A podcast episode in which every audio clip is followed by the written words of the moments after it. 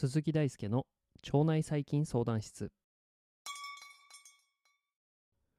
現役の腸内細菌研究者がお届けする腸内細菌相談室。室長の鈴木大輔です。本日もようこそいらっしゃいました。今回はですね前回に引き続きまして人工甘味料に関するお話をしていこうと思います。特にですね前回は人工甘味料の歴史であったりとか、まあ、その性質についてお話をしてきました。ここで振り返ってみると人工甘味料はその分子の構造として舌が甘みを感じるようにできているんだけれども自分はそのグルコース、まあ、つまりブドウ糖を含んでいないので血糖値を上げることはないということが、まあ、一応の性質でした。またグルコースなどの糖から、人工甘味料に、変えたものを食べていると。つまり甘みとして人工甘味料に代替されたものを使って、食べてしまうと、え、糖の代謝能力が落ちたりとか下痢あるいは難便がき起こされてしまうという問題点がありました。ここではですねその下痢とか難便が人工甘味料によって引き起こされてしまうということについて腸内細菌の観点から迫った研究を紹介していきたいと思います。ということでですね早速、まあ、腸内細菌のお話に移っていきたいと思うんですがその前にもう一つだけちょっと人工甘味料についてお話しさせてください。というのもですねちょっと人工甘味料の前提知識をもうちょっと補強したいんですけれど人工甘味料は一応その人工的に合成された甘味料と、まあ、言葉の通り受け取るとそうなりますよね。ですから人工に合成人工的に合成してさえすればたとえその分子が自然界にある存在するような糖であっても人工甘味料という風になります、まあ、これに対して自然界に例えば存在しないタイプの合成された本当にも人間の手で作られたタイプの糖を合成甘味料と呼んでいて、えー、例えばサッカリンなどは合成甘味料の一種ですと。で今回ですね注目するのはですねサッカリンのようなまあ、人間の手で作られた自然界には存在しない合成甘味料ではなく、まあ、キシリトールとかソルビトールとかマンニトールなどの糖アルコールと呼ばれる種類の人工甘味料です。なのでこれキシリトールとか自然界に存在していますが、えー、甘みや血糖値また機能の観点からお菓子とか料理あるいは、まあ、お薬など幅広い用途に使われているというのがこの糖アルコールという人工甘味料になりますちなみにアルコールという名前が入ってるんですけれど、まあ、これ酔っ払うわけではないんですよね。え多分その今まで化学まあその科学ですね。まあ、よくサイエンスとケミストリー英語で言うと分かりやすいんですけど日本語だと同じ、えこと、言葉というか音なので認識が難しいですが、まあ、ここで言うと化学ですね、えー、をやってる人であれば、まあ、これ知ってるお話にはなるんですけれど知らない人のためにちょっと補足しておきます。糖アルコールといってもこれはお酒のようなものではなくてですね。有機化学ではですね、まあ、有機化学っていうのは炭素を含んだようなその分子を使う、えまあ、化学の一種なんですけれどその化合物っていう、まあ、その物質ですねをその分類する時結構複雑な構造とかたくさん出てきて、ま、これどうやって呼ぼうとか、まあ、そういうものが結構昔からそのいろいろな方法で名付けられてきてなんかその今になってくるとそのいろんな名前が付けすぎれ付けすぎられててなんかその名前を聞いただけじゃどんな構造かわからないみたいなことが結構問題として起こってくるんですよね。でそういうのを、まあ、その改善するというかその防ぐためにある程度その構造と名前の間にその一致したルールを決めようと。その名前さえ聞いてしまえばある程度構造が予測できるような、まあ、その仕組みを作ってきたんですね。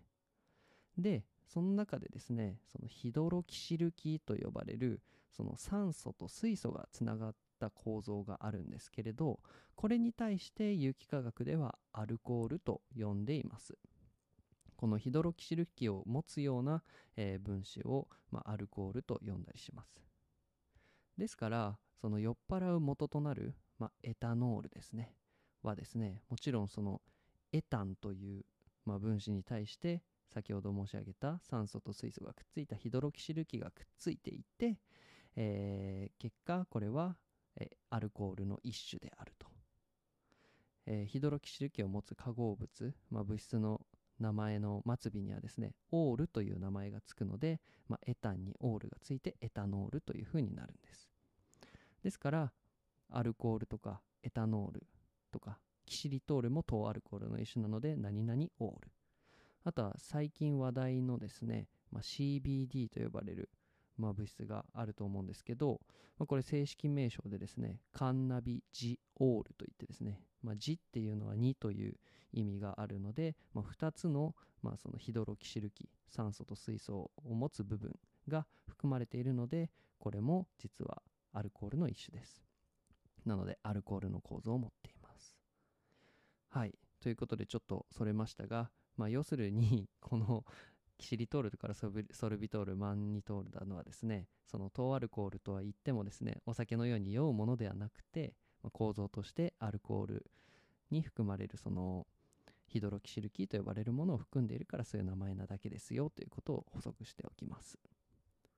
でですね、まあ、先ほどえっ、とその吸収がされにくいとか、まあ、その甘みの観点から考えても結構機能の優れた糖アルコールなんですけれどこれですね体質によって一部の方はですね糖アルコールを摂取することで下痢とか軟便などの症状を呈してしまうんですね。今回はですねこの個人差の部分を腸内細菌の観点からお話ししていきたいなと思います。ここではですね、えー、糖アルコールの一種としてソルビトールと呼ばれるものを使用していきます。これ多分お菓子の成分表とか後ろ見てみると結構意外とよく見るような、えー、糖アルコールの一種、まあ、人工甘味料の一種でですね、えー、別名ソルビットとかグルシトールとかとも呼ばれています。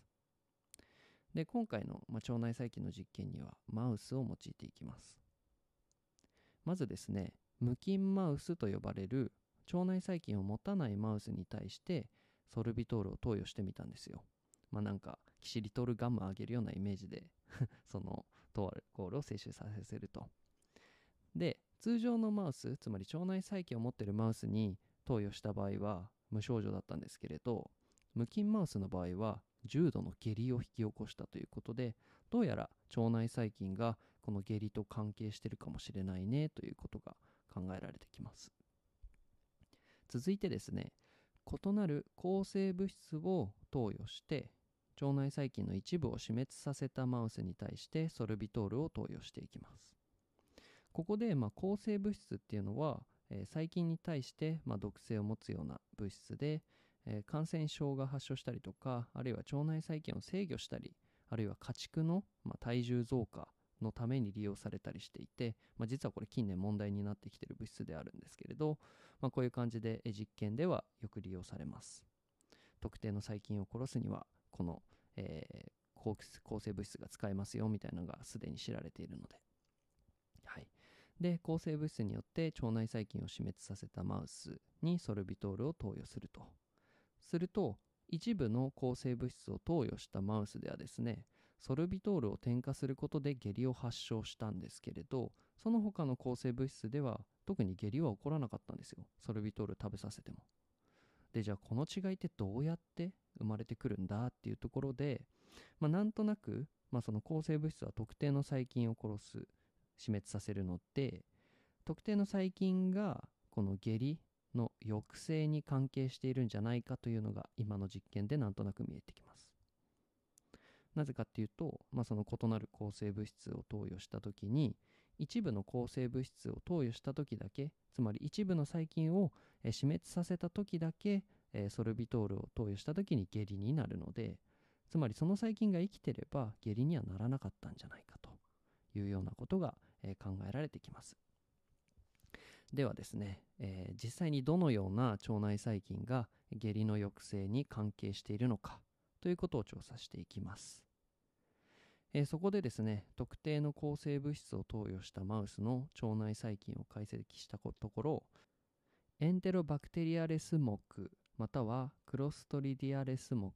の細菌群の相対存在量と呼ばれるですね、まあ、その腸内細菌全体に対しての存在量が大きいということが分かってきました。また、ソルビトールの投与をすることで、エンテロバクテリアレス目の細菌群が増えたということから、これなんとなくエンテロバクテリアレス目の細菌群がソルビトールと下痢の抑制に関係しているということが示唆されてきました。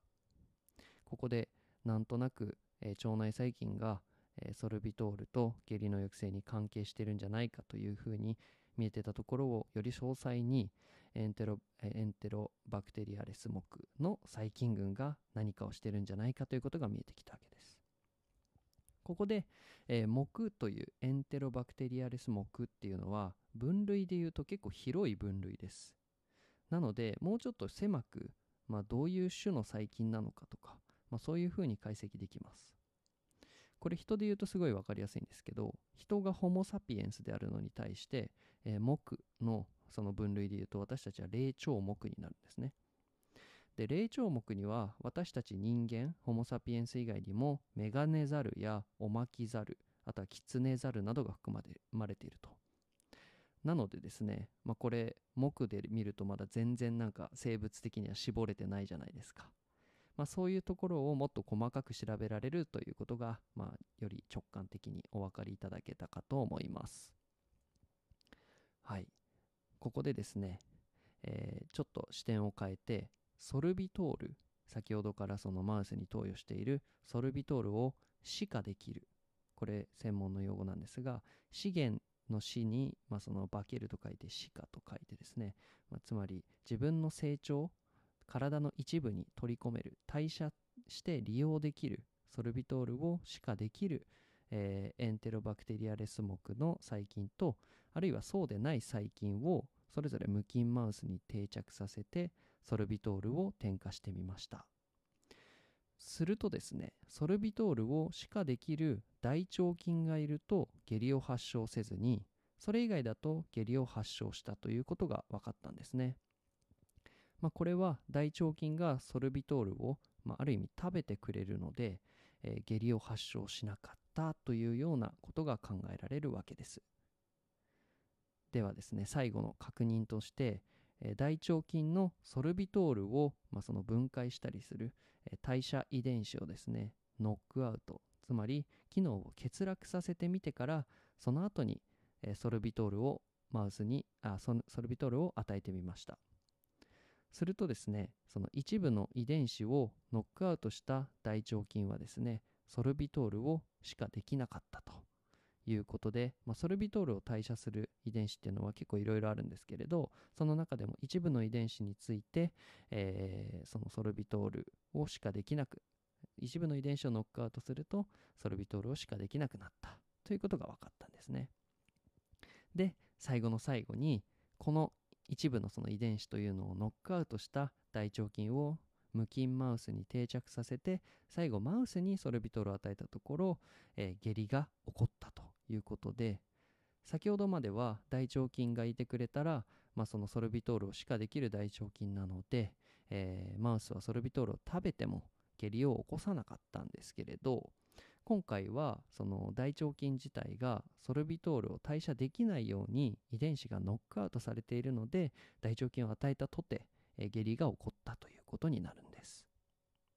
まとめるとソルビトールを利用する機能を持つ腸内細菌を持たないと下痢を発症するということになります。この研究はですね非常にですね丁寧に実験と解析を行っているという恒例で非常にお手本となる研究でしたね。なんかその自分もこうやって、えー中身を整理しててめちゃめちゃ 分かりやすい論理構成だったし、まあ、自然にあこの結論が導かれてくるなという意味でとってもいい研究というか、まある意味大変だと思うんですけどすごいいい研究でした。もし人工甘味料を摂取すると下痢になる方はもしかしたら腸内細菌の影響でですねこういうふうに分解できない細菌しかいなくてソルビトールが下痢を起こしちゃってるんじゃないか。ということが考えられるかもしれません。現在ですね、え Twitter、Instagram にて腸内細菌腸内環境腸活に関する質問を募集しております。たくさんの質問待ってますのでぜひぜひどしどしご応募ください。Twitter、Instagram、ノート、Spotify のフォローもぜひぜひお待ちしております。それでは本日も一日お疲れ様でした。